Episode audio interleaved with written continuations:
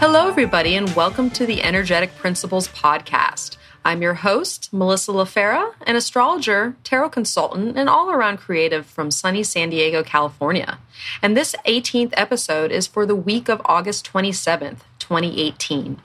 So let's break it down a bit. Here's what to expect.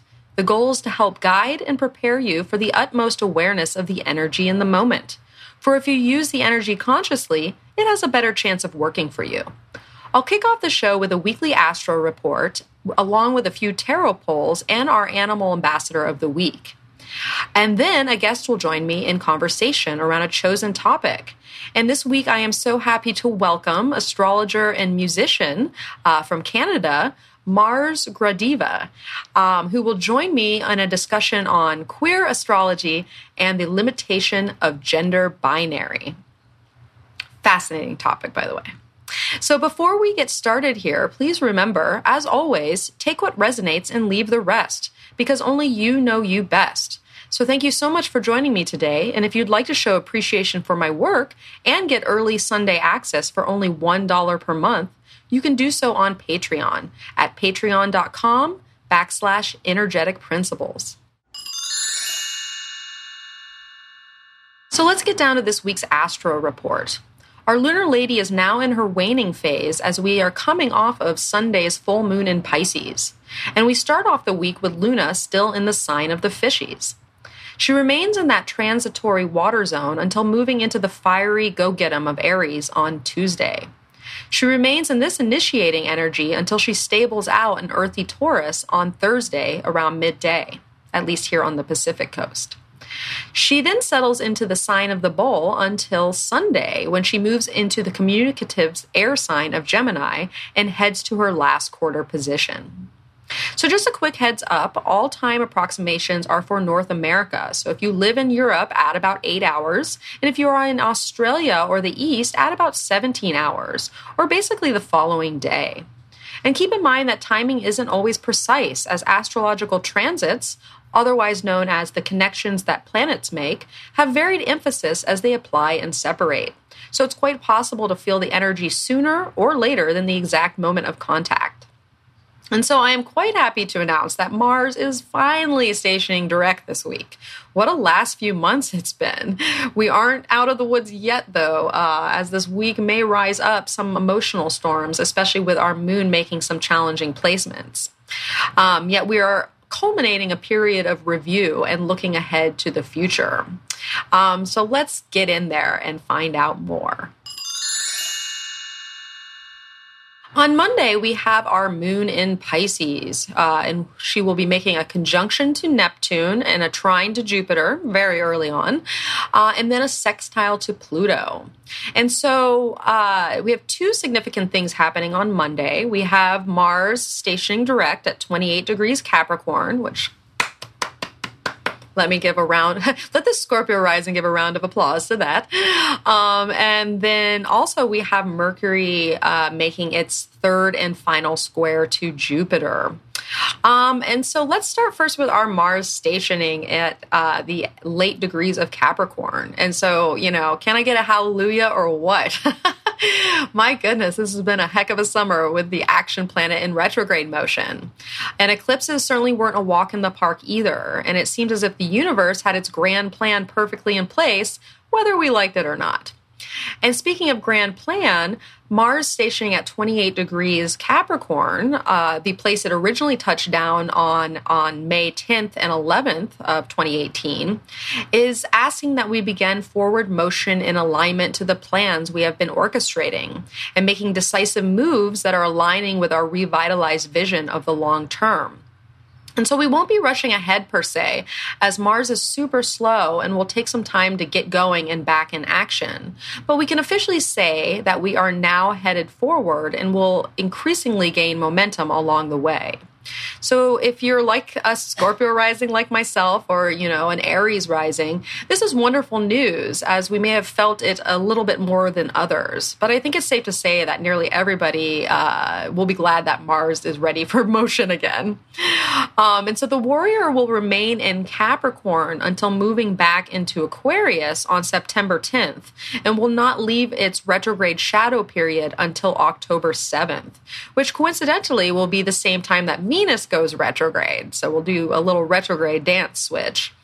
Um, however, we'll save you know those details, those Venus details, for a different podcast. Um, so just keep that in mind, as we will be in the shadow period for quite some time, um, and it will probably be strong as it stations and through the week. Um, but we're good. We're getting there. We're going somewhere.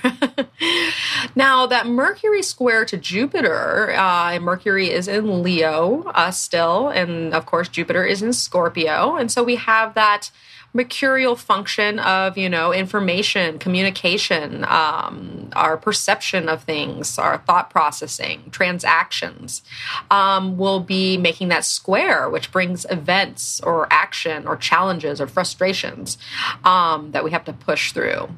And where are we pushing through or what's that frustration about? And that is about the future and expanding our world and growth and going somewhere in life. Um, and so this is interesting because it's the third pass of these two meeting, uh, and they've met over the last few months a few times. Originally, Mercury uh, met Jupiter, who was in retrograde motion back on July 9th. Um, and then Mercury, who was in retrograde motion, met Jupiter in direct motion on August 10th. And now uh, those two are going to meet both in direct motion, um, which I think is a good thing. So we've had a lot of time to review the Jupiter portion, review the Mercurial portion, and now the two can meet in kind of a direct movement. Um, and if you read the full moon article on my astro blog, you will have seen my musings on the correlations between this last square between the two planets that ruled the full moon in Pisces we had the day prior.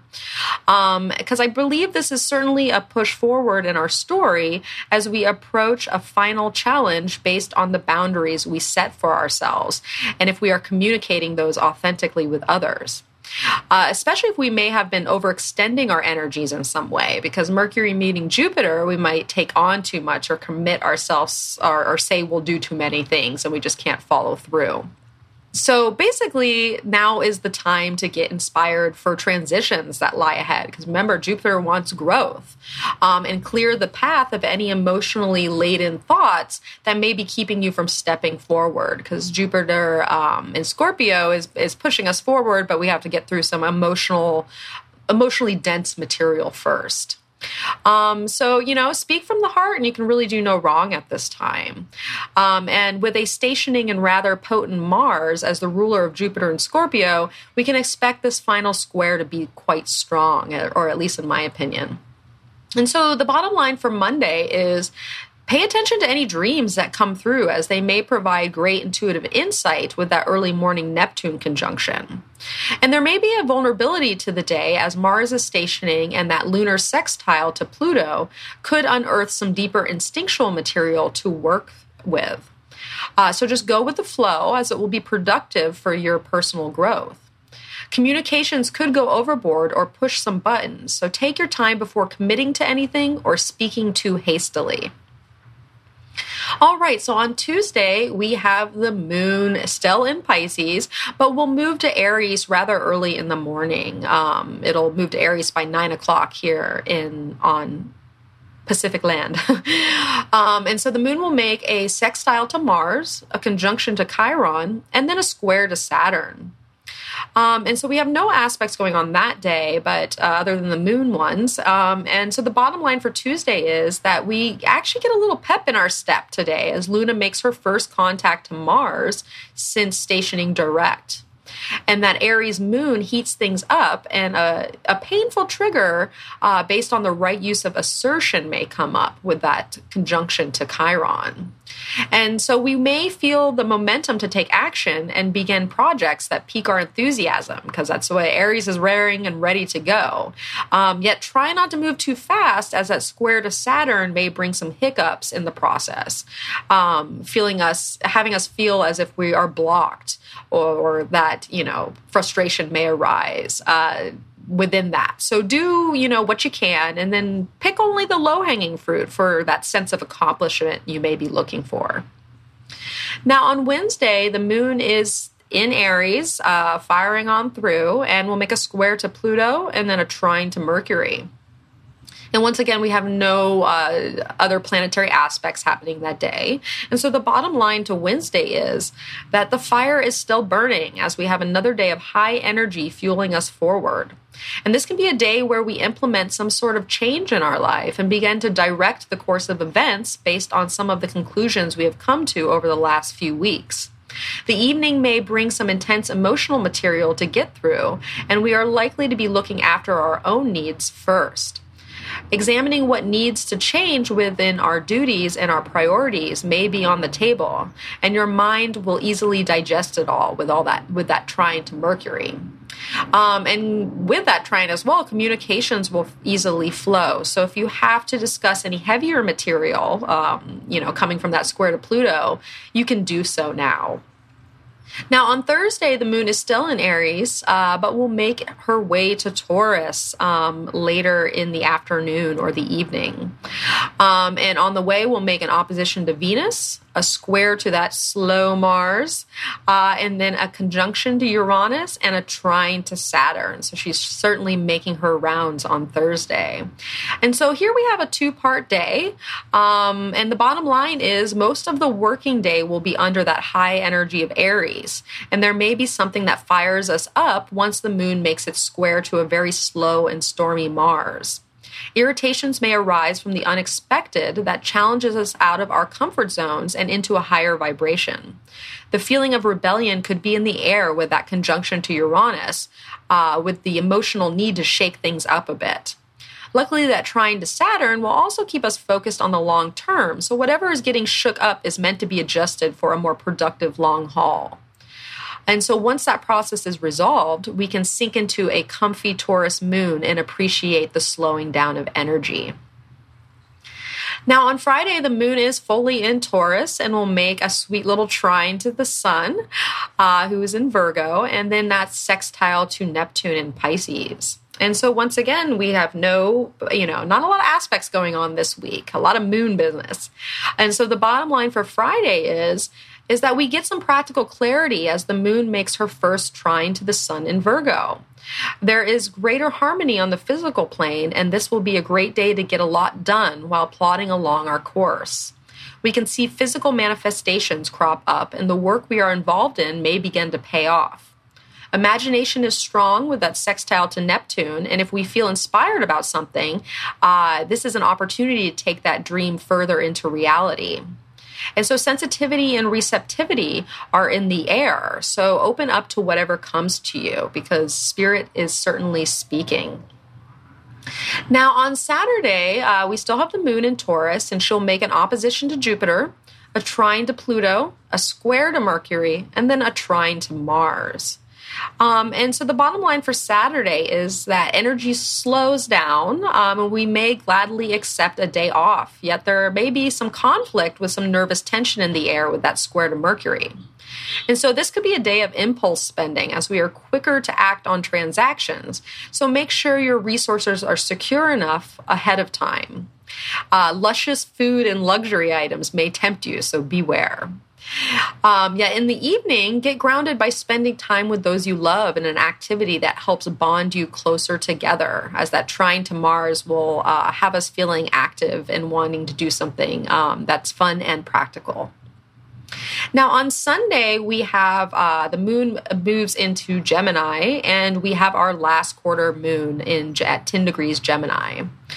And so with any type of last quarter moon, uh, there's there's a tension that happens um, where we uh, kind of have a, an internal crisis that may happen um, that we have to push through. And since uh, Gemini focuses on the facts and the information that comes through, so this could be a day where we are challenged to emotionally accept the facts of reality with the sun making it square from Virgo, because Virgo is very conscious of the here and now. And so Gemini can ping pong easily between two different viewpoints, with the potential to align with the one that suits its own opinions best. So stay practical though, and use this time of mental acuity in your favor by analyzing your situation, gathering information, and then formulating a practical approach from which you can act upon. This can certainly be a busy day as communications will ramp up and you'll feel pressured into motion by the nervous energy that swirls around. Um, and the feeling of back going back and forth while, while constantly being on the move may make this quite a busy day. So just keep in mind Sunday might not be the day of rest we are quite used to. And so the bottom line for Sunday is that this is an excellent day to get all the facts, communicate what you need, and set things you would like to complete within the next week into motion. Mental tension may arise as we receive increased consciousness around what reality truly looks like, challenging us on, you know, how we form our opinions and how that perspective affects our everyday life and bodily health. So to wrap it all up, having a mutable sun placement and a mutable last quarter, life just wants us to go with the flow right now and embrace whatever transitions are happening. Mars is super strong and finally moving ahead, yet we still have to maintain our patience while taking a discerning look at what we've signed ourselves up for in the future, by also challenging if our perception of reality is truly aligned with reality itself. So now let's take a look at the cards I pulled this week because they add another dimension to um, you know the energy that is around. And so this week I pulled the King of Cups as the focus and the Lovers as the grounding. And so, with the King of Cups as the focus, the issue of emotional maturity may be up on the table, asking that we pull from our cup of wisdom to approach whatever the week has in store for us. We are evaluating our situations from a security standpoint while also assessing how we can bring an increased sense of calm into the picture. Decisions may need to be made, and we must use our emotions effectively in order to honor our true desires and feelings. Now, with the lovers as the grounding, this really plays into the decisive factor, as this card tends to represent a crossroads where we are faced with a choice between two paths. Our soul's compass, uh, the true north, points towards that which we are attracted to most. So if you find yourself having to decide, do so from a place of knowing what is best for you and what lights up the love in your heart most. Because that attraction will be kind of the deciding factor of which way to go. Now, last but certainly not least, this show is brought to you by this week's animal ambassador, the Roadrunner. This speedy, ground dwelling bird is reminding us to keep a sense of humor about life and to not take it all so seriously.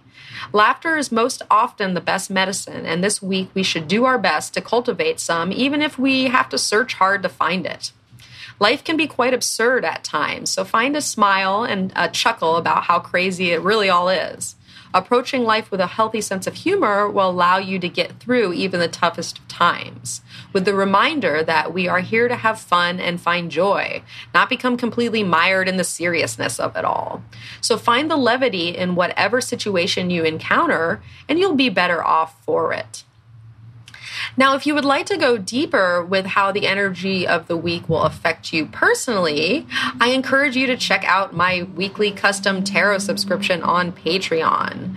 Um, and so each week I create a custom spread that focuses on the astrology of the week um, and uh, helps hone in on purposeful card placements so that you can find out, you know, what's going on for you um, and get that more personalized view.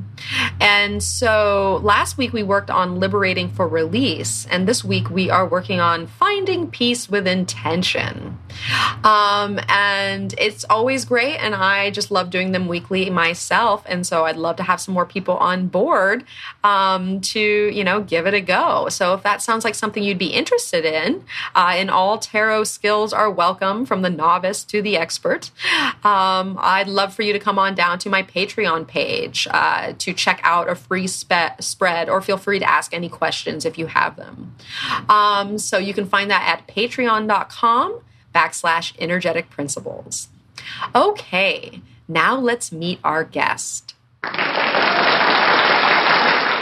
All right, everyone. I'm so happy to welcome this week's special guest, Mars Gradiva. Thank you so much for joining me.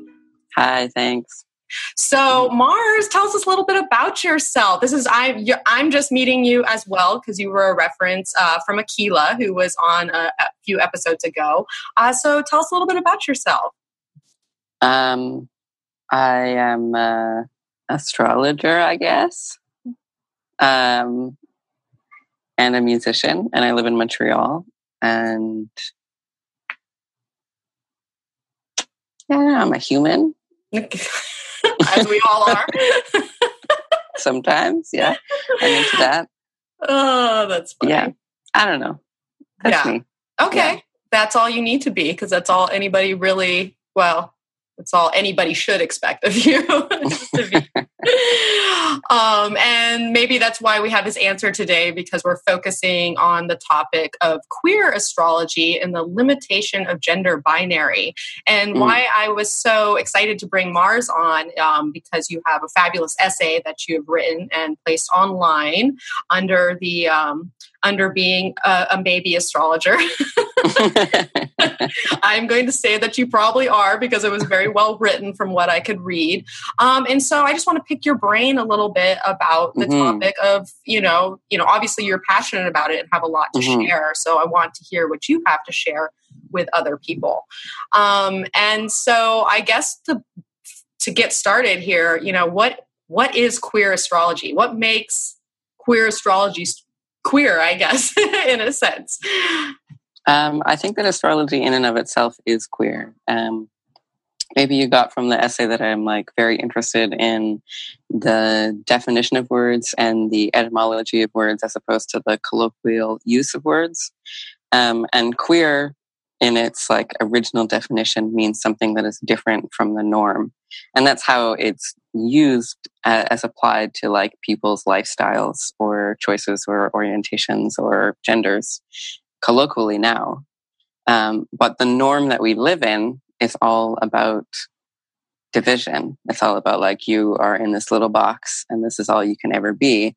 But astrology is like, look, you're this giant cycle of this very fluid experience of identity and gender. So I see that, I think that astrology, just like in and of itself, is a very queer thing. And I think that's why it's being so heavily devalued by a pretty oppressive um, culture and uh, colonial mindset. Yeah. Well, it's it's a fascinating topic and I totally agree with you and it's not just astrology or even gender, it's in just in in the world is like that. And I mean you can see that here in America. I know you're over in Canada. Um Yeah. I don't know what you think about everything over here, but you know, it's that same type of dividing line or division um, that essentially puts uh, people um, and things into boxes, and that box doesn't always fit what it you know you're trying to shove into it. It's like that old. Um, that uh, game that you used to play when you were a kid, where you take the block and you put it in the square, right, or the circle Mhm. and you put it in the, you know. But hmm sometimes that's not it's not always as cut and dry as that and so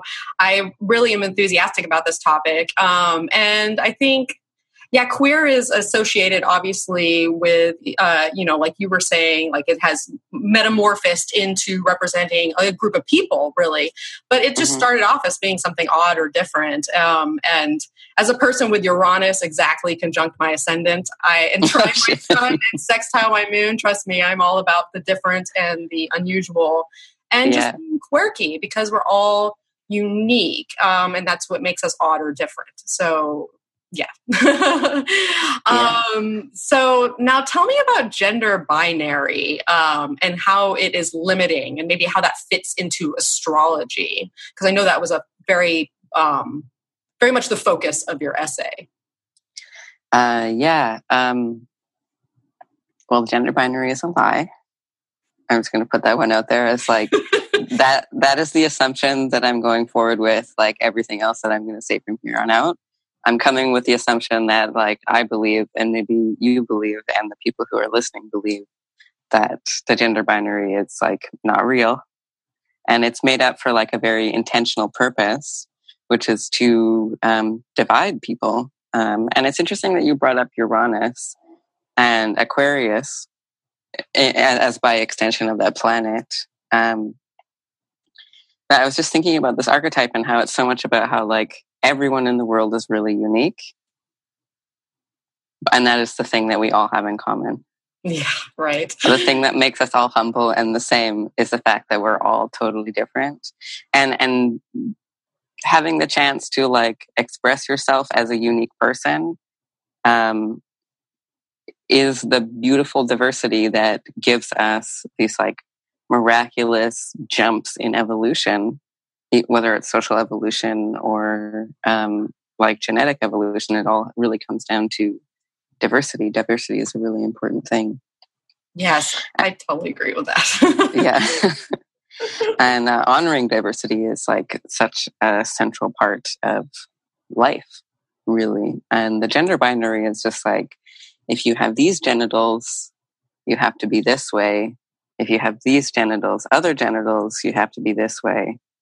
And if you're in between, we're going to fuck with you until yeah. you fit our box and that is done in like incredibly violent ways and um, violent ways that are like very physical as well like what happens to intersex people the total crime that happens to intersex people and then also just like uh, the socialization that everyone experiences so the the purpose of or I guess the, introduction of my essay was talking about how the gender binary as we're kind of like socialized to understand it um, is represented by two planetary symbols and realistically by extension two kind of like astrological archetypes.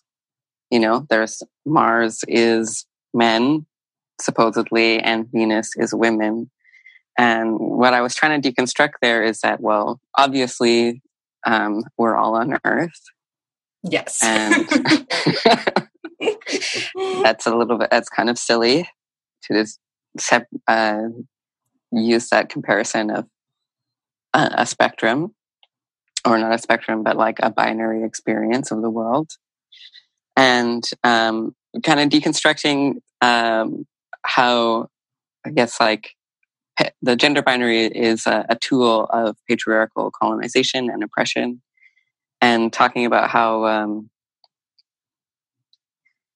um, if Mars is about men, then and the patriarchy and by extension the gender binary considers that um, people who are labeled men and people who like live in that socialization and accept it are considered to be better. And so those qualities by this socialized mindset are are better or superior. And then anything that Venus would represent, in contrast to that, is inferior. And so Mars represents like war and yeah. chaos.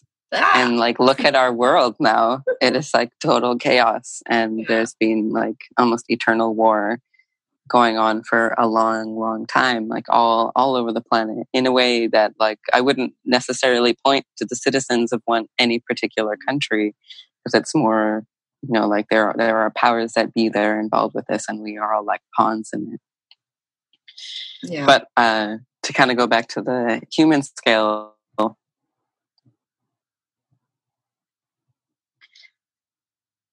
socializing people who are socialized to be male um, to act or being told that there there's a certain amount of like violence or like crisis um, that is like a necessary part of their identity.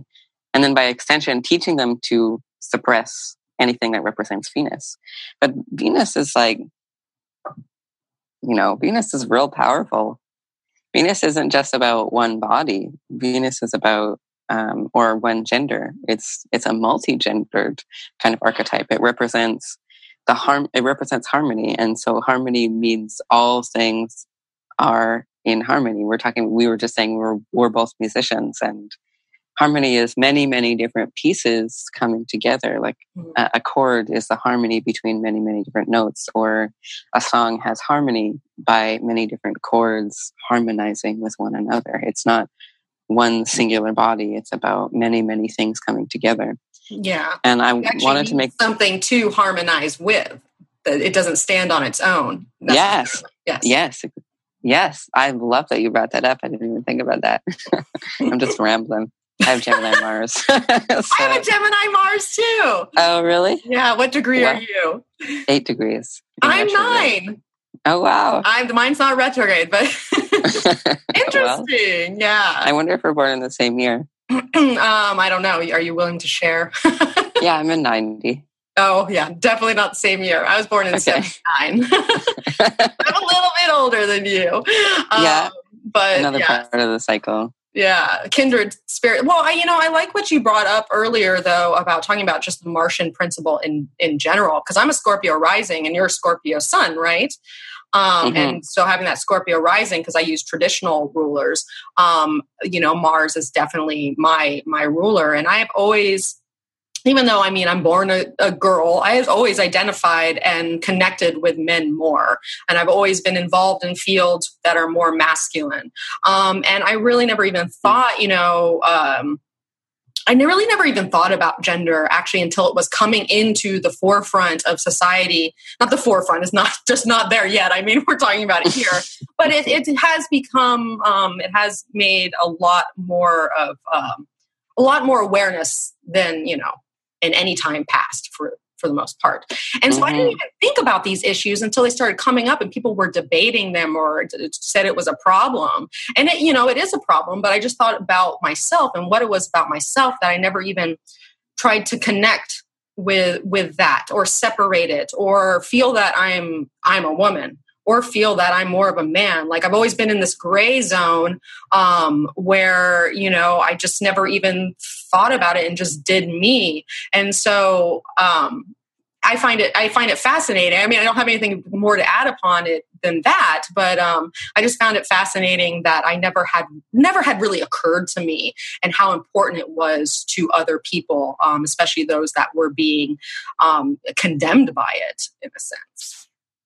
Mm-hmm. So, yeah, and it's just so interesting that you're like uh, bringing up, and we also brought up the kind of like in a generational difference as well. And I'm looking at people who are also like in a generation younger than me who are now starting to be like, you know, the masters of the internet realistically. And yeah.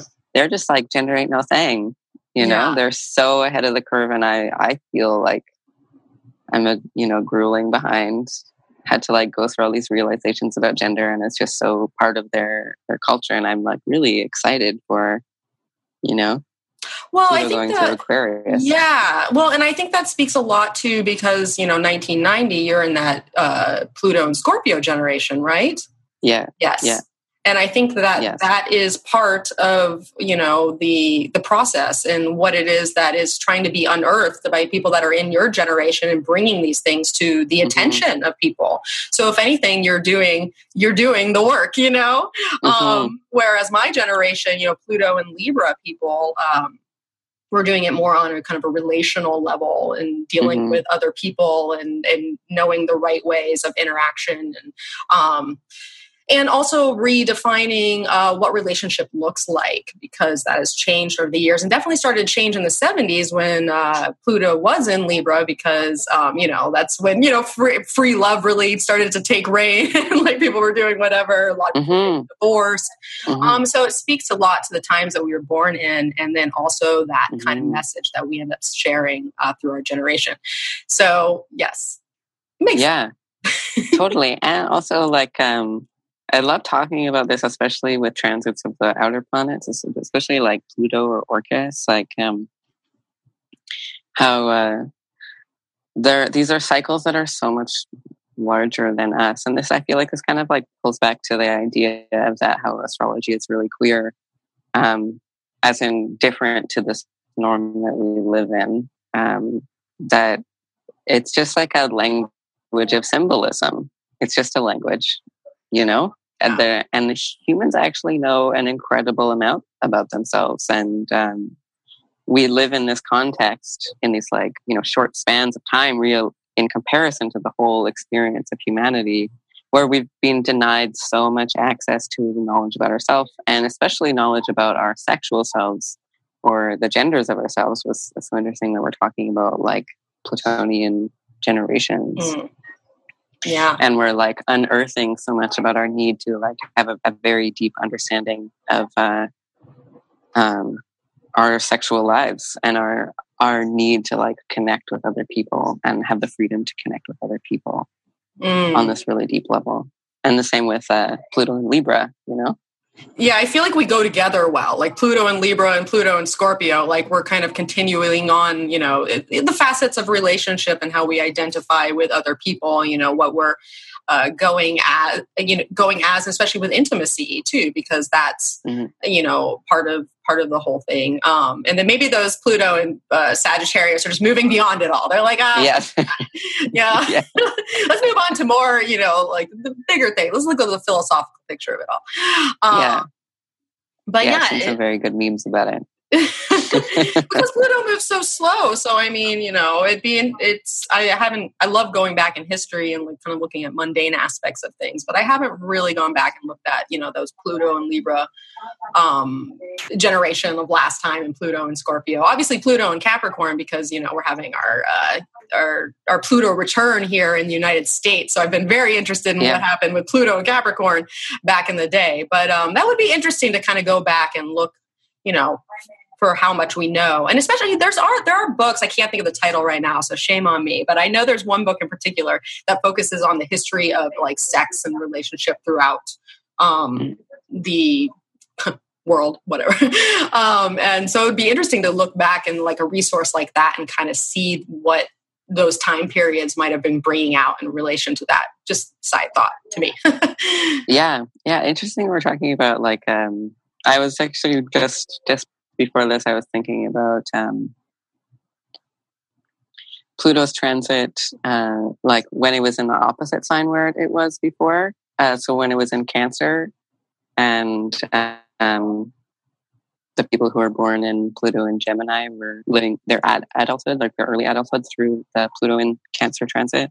But um, like all of the chaos that is happening right now, and and the simultaneous like um, gender and sexual liberation has I see like a real direct mirror to what was happening when Pluto was going through Gemini and Pluto was going through Capricorn. There was like these really intense wars, and that were um, precursed by really intense gender liberation. That's true. That's yeah. true. I got chilled when you said that. Yes, that's a that's a that's a piece to the puzzle for sure, and something to look back yeah. on. Um, yeah. Interesting but my mind is spinning right now. Like yeah. my mind's going, I just want to think about what we're saying rather than respond to it. um, and so, you know, okay, now, I want to hear. Let's go back to your Mars and Venus. Um, and you okay. were going, you know, you were talking about, you know, how they become these literal manifestations that we try to assign to gender, which is not always so cut and dry.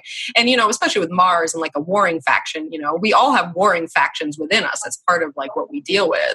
But I, what I really liked about what you had written is you talked about Mars and Venus, um, defining it a little bit more with the idea of victory versus conquer right? Mm-hmm. Can you tell us a little bit about that? Yeah, um, that part um, I drew pretty directly um, from the Tree of Kabbalah. The, the Sephiroth that is related to Venus is about, it's called Victory.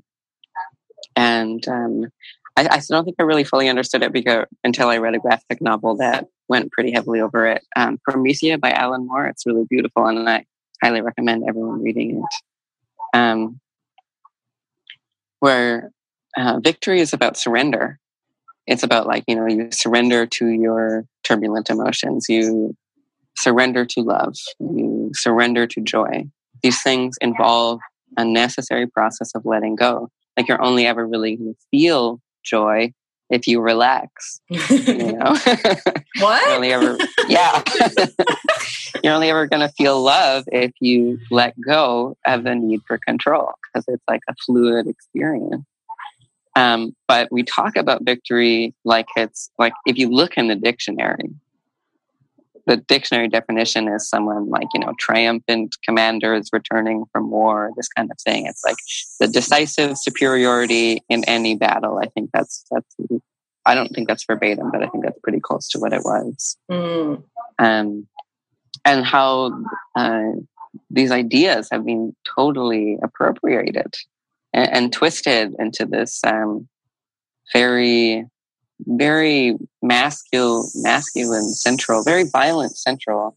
And when I think when I say masculine, sometimes I'm kind of referring to this like almost like caricature mm-hmm. of um, this side of humanity. Um, you know, and and it's so interesting that these words, masculine and femininity, we're using them for so many vastly different meanings. Yes, you know, we need more words.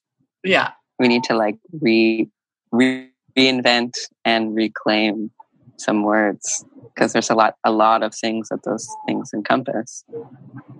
And Which, they can be really triggering if people only really are talking about it using those words um, to talk about something that's like this kind of like divine expression of gender or but someone has only heard talking about masculinity through like the context of today. Yeah well and i mean really we need we have a we have to get past like that any of that lives outside of us because you know the yeah. journey of human consciousness is the whole and in integrating these aspects of ourself um, in a harmonized way if we come back to the harmony of it all mm-hmm. um, in order to feel whole within ourselves because we all need that masculine principle not in a gender sense but in a way that we go after what it is that we we want and we take action in life or more assertive versus maybe the more Venusian principle with like you're saying like feeling that love and pleasure and having to open up to something and kind of relinquish uh, uh, any of that assertion in order to receive.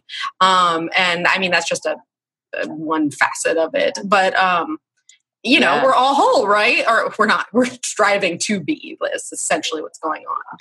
Yeah, and we're part of a greater whole. I, I think, like um, pulling back to like making things really literal. The symbol of Venus, just like the way that it's drawn, like the circle with the little cross underneath that represents like all things in harmony. Like the circle is femininity and the stem is masculinity and then the cross is divinity, you know? These mm-hmm. are things that we all have we have all of those things inside of us. And Venus represents every everyone at harmony with themselves. Anyone at harmony with themselves and harmonizing with another person. So harmony can happen inside of yourself because you have lots of different parts of yourself. You have masculinity, you have femininity, you have like, I'm a human animal, I am also divine. You know, these things harmonize together. And um, yeah, the thing I was like really trying to point out in that part of the piece was that um, if if uh, the, the gender binary is characterizing like uh, Mars, Martian energy, so chaos, war, and uh, crisis, as uh, superior, then um, and and it kind of like uh, defines that expression of masculinity as um, like inherently like it's defined by its oppression of femininity in this context. Then this like patriarchal masculinity is defined by oppressing anyone's ability to have harmony with themselves, like anyone's ability to have harmony with their own experience of gender. Hmm.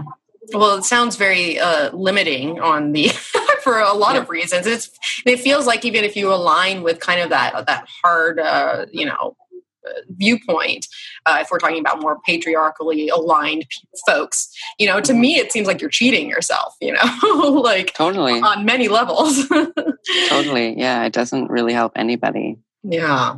And yeah. so hopefully these are the types of things that are being shaken up. And we've seen it definitely as, you know, we've been living the last, you know, how many months with uh, Jupiter and Scorpio, which has mm-hmm. been bringing out a lot of things. Yes. yes.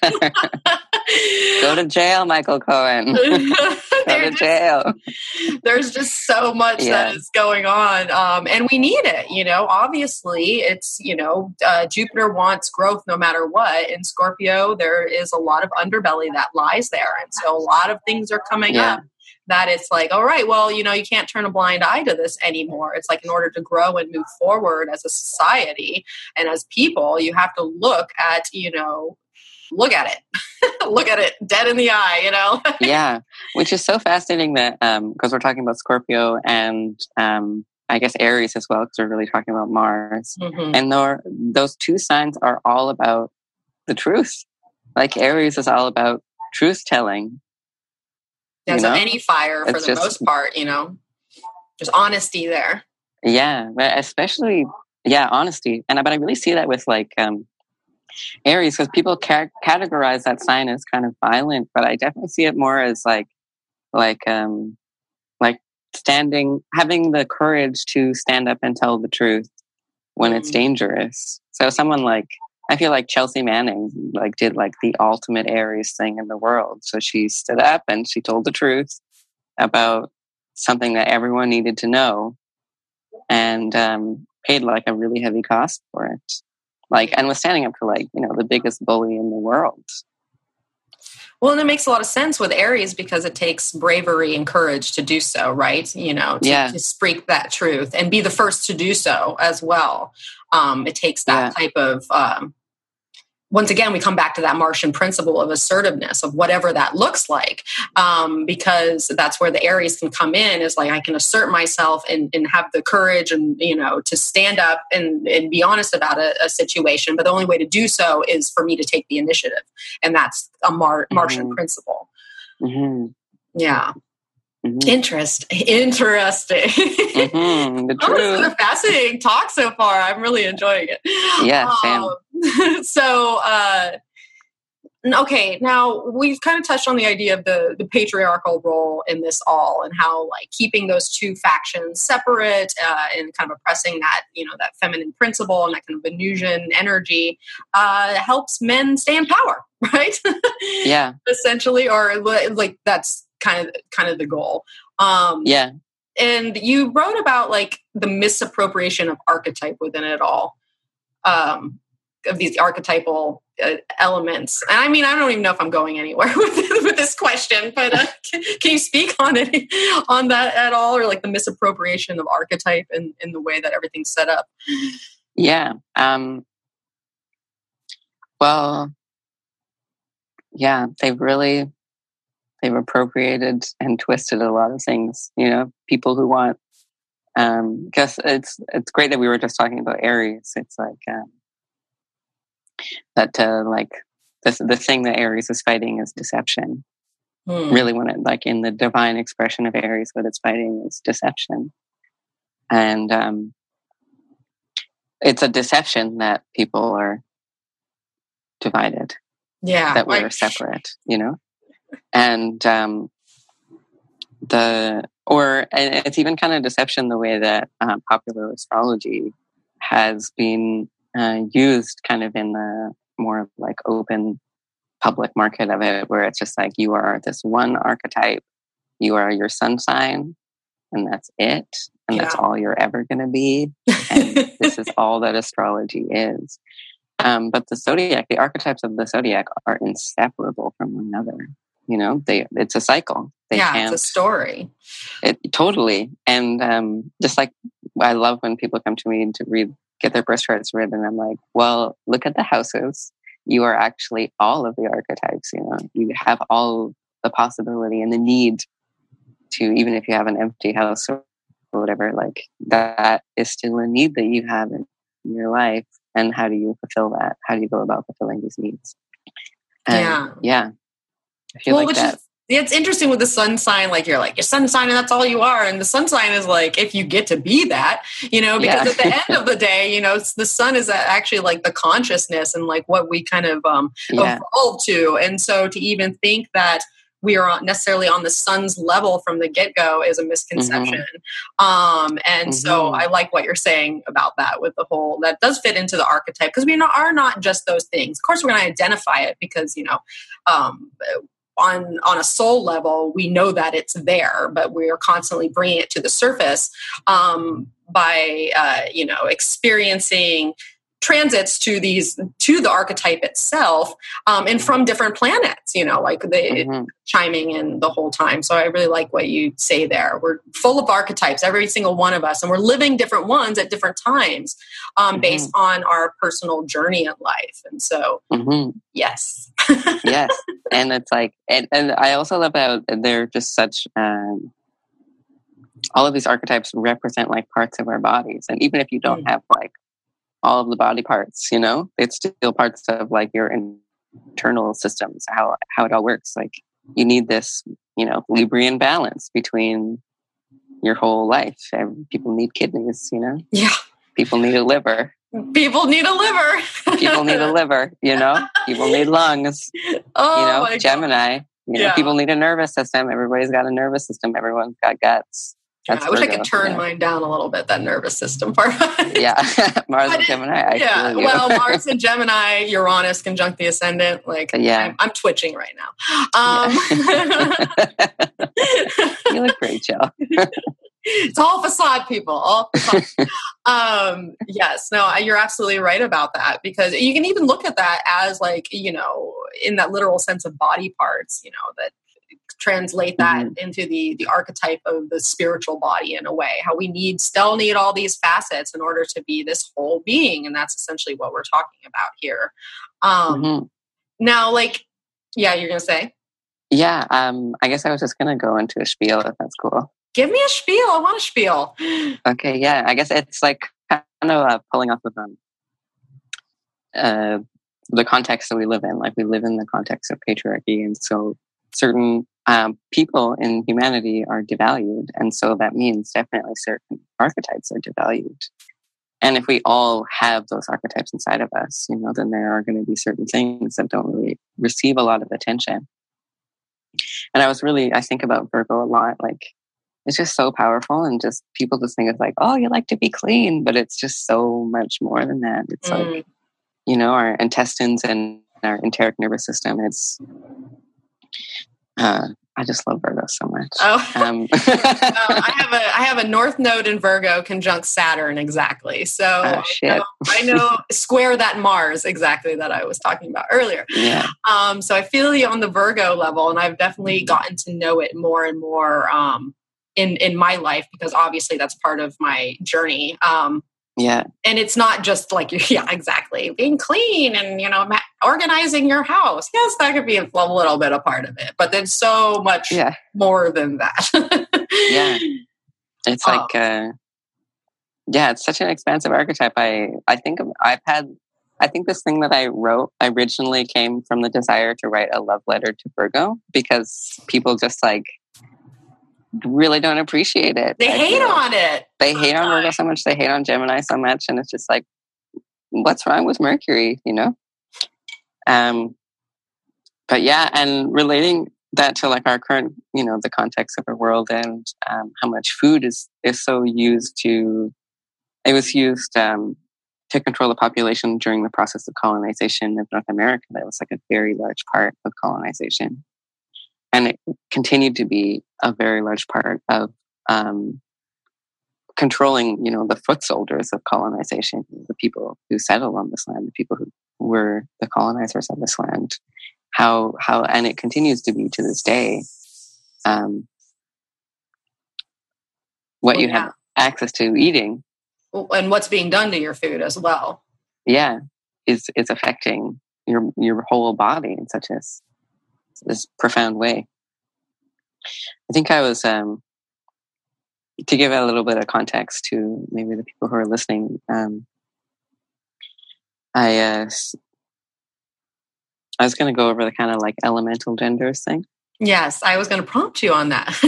okay well here we are oh, woo! um yeah I, don't remember what, what happened first whether it was because i've always been really fascinated with, gender and i think um, before i um, kind of like consciously actualized my sun sign was like and and in the process came out of a trans person which is so funny that it goes together.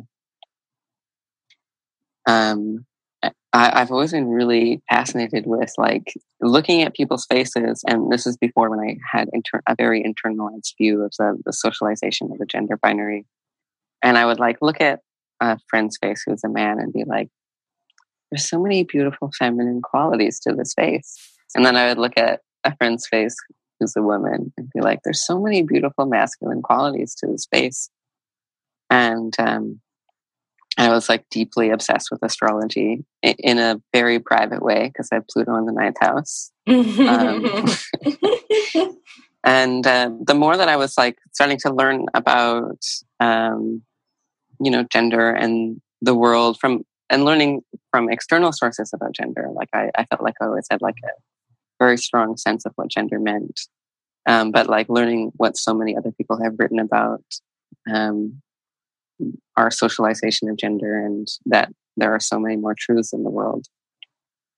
I started to like really connect the dots of um, a relationship between um, gender and the elements. And so um, a, a lot of astrologers talk about how the fire and air signs are masculine and then the earth and water signs are feminine. But if the zodiac is a complete cycle in and of itself, then they're all part of each other. And then I uh, kind of came to this understanding that if there is this like assumption of, of masculinity in the world and femininity in the world, then um, I'm all like, my brain is so full. I was like, what words come out next? that uh, then the the social the kind of like caricature of what we consider to be masculinity and the caricature of what is allowed for femininity is aligned like in an incredible way to this um, the gender i guess the divine genders and also the kind of like human gendering of these elements you know fire is fire and air are both very like extroverted. They're very like um, expansive and quick and um, loud. Yeah. put it out there. They're loud. What? Yes. And um, the earth signs and water signs are so like you know introverted. They're very in themselves and they're very grounded and they're very practical and very intuitive the water signs as well and um, i started to just think about how the things that like certain bodies are allowed to do in the world align so exactly with these archetypes so i'll just kind of go over it a little bit with like you know the fire signs like um, if aries is war in a way then and for a long time only men have been allowed to be in the army mm. and if leo is like um, very regal almost like uh, kingly. You know, they're like the kings of their their personal kingdom. Like your your sun, the expression of Leo is like the center of the solar system. You know, um, then there's been a very long history of only men being allowed to be the rulers of the land. You know, there's never been a female president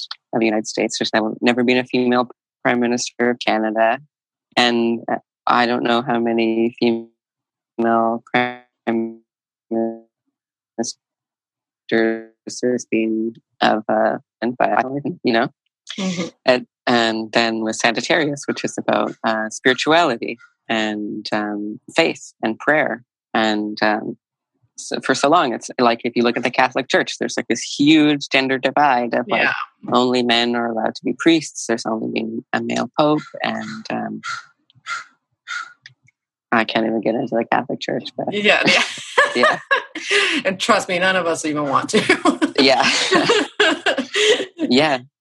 And so there's like, those are very gendered practices in the world. And then the same really goes with um, the air signs, even just like air as an element in general. Air, it's about the mind, it's about mental acuity, it's about thoughts and words and intelligence. And that is an incredibly gendered thing. Like, apparently, you know, for it's, a, such a socialized thing and such a strongly held belief in so, for so long in our society that men are more intelligent than women.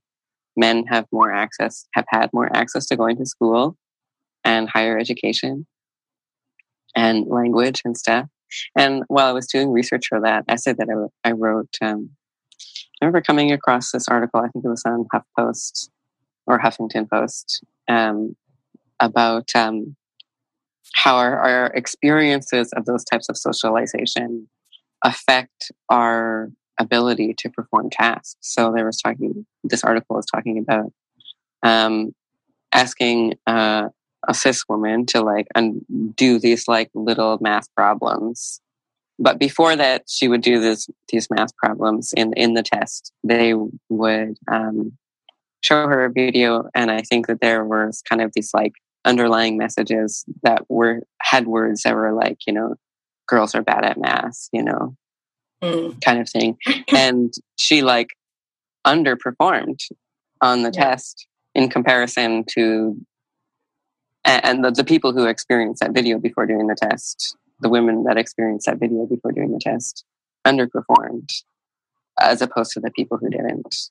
And so Mm. these these messages like really really affect us in the world. And so I guess to go through the uh, um, air signs, Gemini is about language, and um,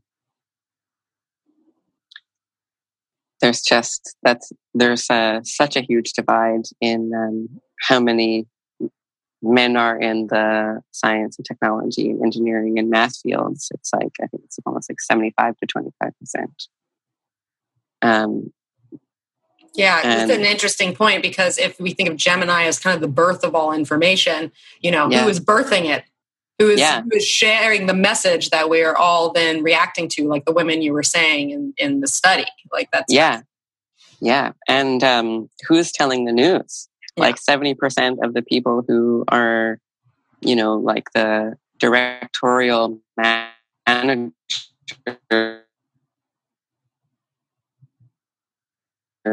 of all major news America and the US are men. They're the ones who are deciding what is newsworthy. That's why I'm mm-hmm. like, everyone watch Amy Goodman. Everyone watch Democracy Now! forever. That's Yeah. my little side point. Well, then not even on top of that, like they're managing that, and then on top of that, the com- one company owns it all, anyways. And Yeah. so, like, yeah. uh, And that's a very, it's, yeah, yeah, it's not holistic at all, you know? no, Yeah. And then to go into like Libra, that's like making the laws. That's how Yes. it's been men in this in these countries in North America. It's always been men's laws. Right? Laws that have to do with controlling the autonomy of our body. And then to go with Aquarius, like invention. Who is allowed to invent things? Who is allowed to like create and innovate our world? And you know, it's like going back to the STEM fields, like engineering and technology is a very, very gendered space. Um, but then you look at like uh, the earth and water signs, like things that are feminized in the world. There's like Taurus, which has to do with food, food and bodies and pleasure. A very gendered thing, you know, Mhm. like that women are these like vessels of temptation for men. And they're, but also Taurus is a very hard worker. So like there's women to work the land and make Yeah. the food. And then with Virgo, it's like it is even though we're talking about like it's not just about cleanliness, um, it does have a lot to do with cleanliness. You know, there are women to clean the house and do the dishes and Mhm. support these mundane tasks that deal that keep our daily habits going. That's more like the larger expression of Virgo. Yeah. You know, our intestines need daily tasks to happen in order for the world to continue. And then with Capricorn, there are women to manage the family, you know, yeah. women that are taking understanding what the bills are, you know. That matriarchal sure the house grandmother runs. role, you know, Yes. too. Yes, totally. It's very grandmother crone. Yeah, Yeah, interesting. totally. My grandma was a Capricorn. Oh, well, she's And- still alive. She is still. a Yeah. Yeah. Oh, explains my Capricorn moon. There were conjunct. Maybe she's transcended. yeah. Well, Oh yeah. she's not far off. So, well, we'll see. Hopefully not. Yeah. Um, yes. That's so fascinating with family conjunctions. I will, that's a whole Family nother po- Those together are podcast. So amazing. I, it, it, That's really, a whole other podcast. it really is. And one day that will happen because that, as a cancer, I must speak on it. Um, so Yeah. yeah. Uh, I guess I'll just finish the last couple of that because we're talking. You just brought Yeah, up cancer. cancer, Cancer water. is like uh, you're talking about the family, the Yeah. water signs. It's about like empathy and mothering. mother. You know? And there's like women are allowed to be nurturers. yeah. Women are there's women for having babies, and that's like their whole use. The people who have wombs, your use is to have a baby. Or for Scorpio, it's it's a sign about sex. Women are for sex. They're like these tools that are used for men for sex. Or Pisces, which is like, you know, the the healer. Women for emotional labor. Or, yeah. And our world like is totally divided Mm. and has been for so long along these lines. Um, but it's so great that we we talk so long about how like you know the zodiac is a whole cycle, and everyone has all of these needs. You know, men need to have feelings, men need to cry, men yeah. need to shed their personas. They need to be crabs. You know, sometimes shed your persona so you can grow. And I think that the number one a child forever. Yeah, well, the number one thing to that to me is that you know, like release the shame from it because that's yeah. essentially part of the whole thing. Is because you know, yeah, men have to cry. Men feel emotions just like women do, um, but it's that acceptance um, and that ridding of shame that is will then allow a, a, male that is not normally able to do this to you know embrace those more kind of feminine if we're talking on this more like everything you just discussed um you know standpoint which is more it's healing. Like i can't even imagine i can't even imagine going as water signs i can't imagine going through your life without crying. Yeah. That sounds painful. Yeah it is. It's terribly painful it's painful. Yeah. Um, and then the same with women too, you know, that just acquiesce to everything, always kind of give in and let other, you know, uh, like more male energy direct their lives in, in some way or feel like they can't take control of their life and like assert themselves in ways that's a part of it too um, because there's no shame in in you know stepping up um, and saying what you have to say and going after what it is that you want um, and yeah so it works on both things you know both sides of it all. And so how do we how do we get there mars? What how do we get there? I mean i really hope that um, astrology comes back into the forefront as um, like a very respected um, part of humanity because it was for so long. Um, I, I, know you brought up uh, uh, akila and she and i are close friends and we met on the bus actually. It was like so random. yeah. um, but started a great friendship over it. Um, yeah, she's. We've talked so many times about how um, astrology, like back in the day, for like so like pretty much universally for like almost all societies in the world, really honored astrology and their own different zodiacs as well. I think that's really important to bring into there. That like there is more to the world than we see. Mm. Yes. But um, the thing that I guess Akila and I really talk about a lot is like um, a lot of the civilizations where that uh, their traditions still really influence our world.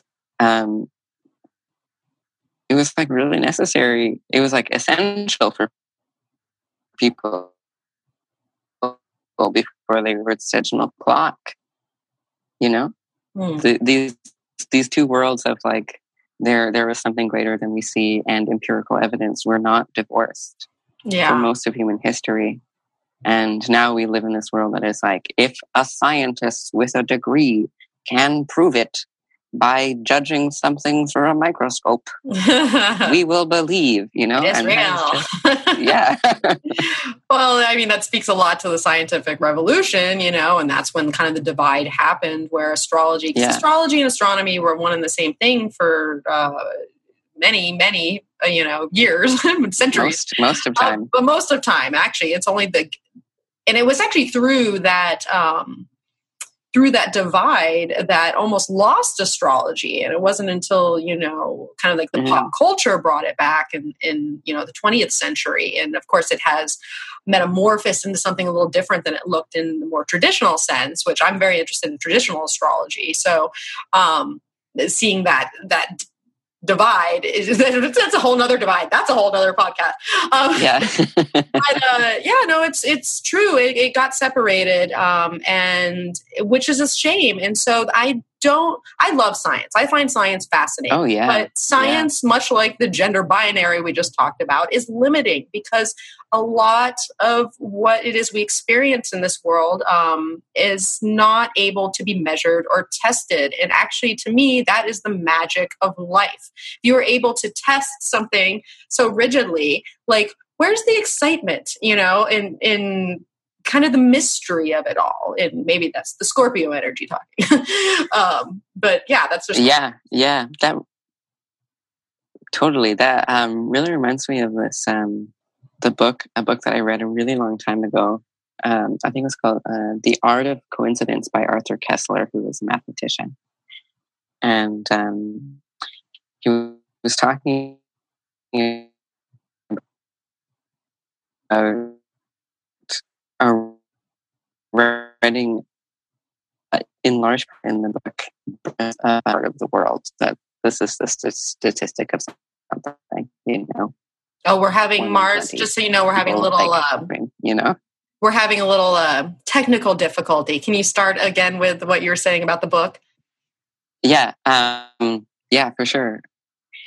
Um, uh, this book I was reading, um, The Art of Coincidence, um, is about written by Arthur Koestler, who's a mathematician, was writing about um, the origins of statistics. Mm. And um, we think of statistics as just like part of the world, you know, like one in 20 people like ice cream. You're like, yeah. that's a statistic, you know? um, but statistics were used originally to try to prove um, extrasensory perception. They were created for that purpose. Mm.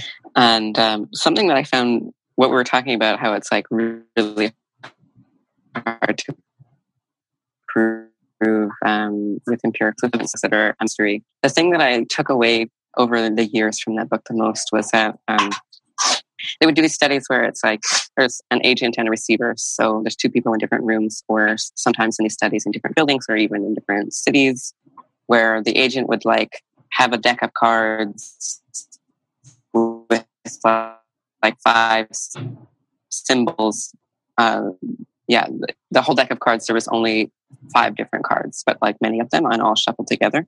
And um, the agent would like look at the, pick up a card and look at it and then like send try to send the image psychically to the receiver who was either in the other room or another building or another city. And they did like hundreds of thousands of these tests.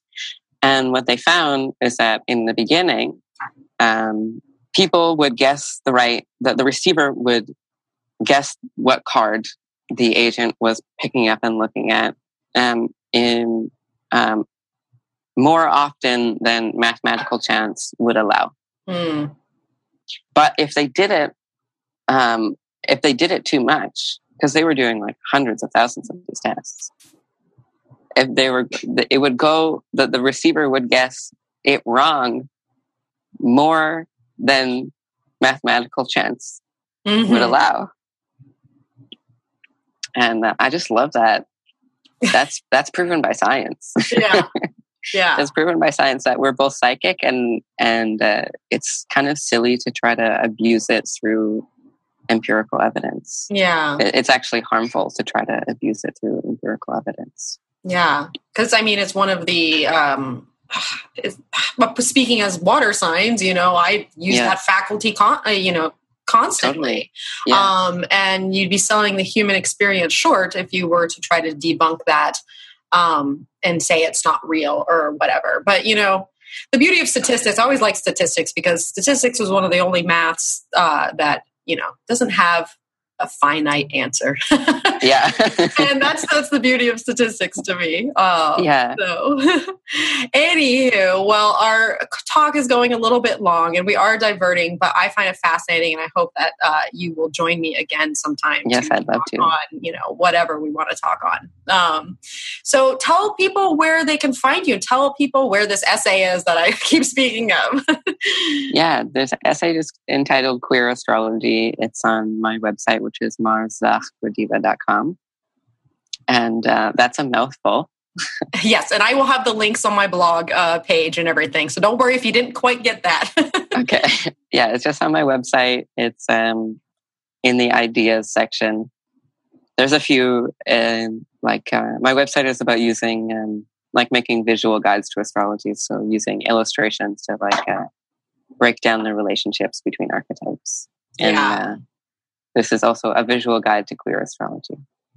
Yes. So definitely check those out because um, it really is fascinating. And I, I highly recommend, uh, especially will help you know kind of twist not twist your view but just give you more con- things to consider because you know i've considered some of the things that we're talking about here today but i definitely have to say after reading your essay i have a lot more considerations on my plate and um, it was enlightening in yeah. a lot of ways and i guess that speaks to that moon in sagittarius of yours uh, i learned something New. yeah moon uh, connect mercury yeah. yeah. There we go. There that so explains it very well. Um, so yes, all yeah. those links will be um, in the in this video on my blog. You know, all you'll you'll find it. Um, and I hope you're looking for it because it's fascinating. Um, so thank you again, Mars. yes, thank you. And so, where can you find me? Well, you can find me at energeticprinciples.com. You can find me on Instagram and Facebook at Energetic Principles. And I have all types of things that happen in both those places. so if you want to find out more, go check that out. And um, I don't say it as often as I should, but I do consultations, um, one hour consultations, especially when I use astrology and tarot together. So if you're interested in something like that, uh, feel free to hit me up. Um, and uh, as I was saying earlier, I have all my stuff on Patreon, um, including my moon horoscopes and the weekly uh, custom tarot subscription. So if that sounds interesting to you, you can find that at patreon.com backslash energetic principles.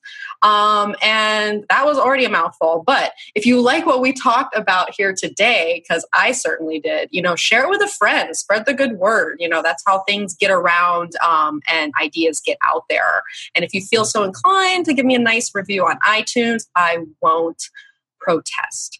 Um, so, all right, thank you so much again for being here, Mars. You're you're fabulous, and I can't wait to speak to you. Yes, thank you. All right, everyone, Likewise. and thank you for being there as well. Um, and as always, may the stars be with you.